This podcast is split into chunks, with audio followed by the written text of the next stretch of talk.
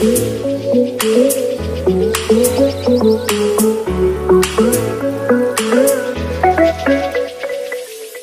is up, everybody? You're listening to D Bomb the Journey. It is time to create our own path. In today's episode, I'm going to be talking about keeping an open mind. Everyone has faced a time where you may not feel the most comfortable or you may feel skeptical about whatever it is. Nevertheless, keeping an open mind while going into different events and going to things that you don't necessarily believe in, you can learn a lot from these things. Just simply understanding where someone else is coming from in their own beliefs and their own perspective is going to allow you to learn a lot about yourself as well. Where you may pick up a few things here and there from them that make a lot of sense to you and then apply that to your own life, which is going to push you to the next level, maybe. Or you're going to say, hey, maybe, you know, this isn't the best for me. I believe in this and this is what I want to do. That's okay too.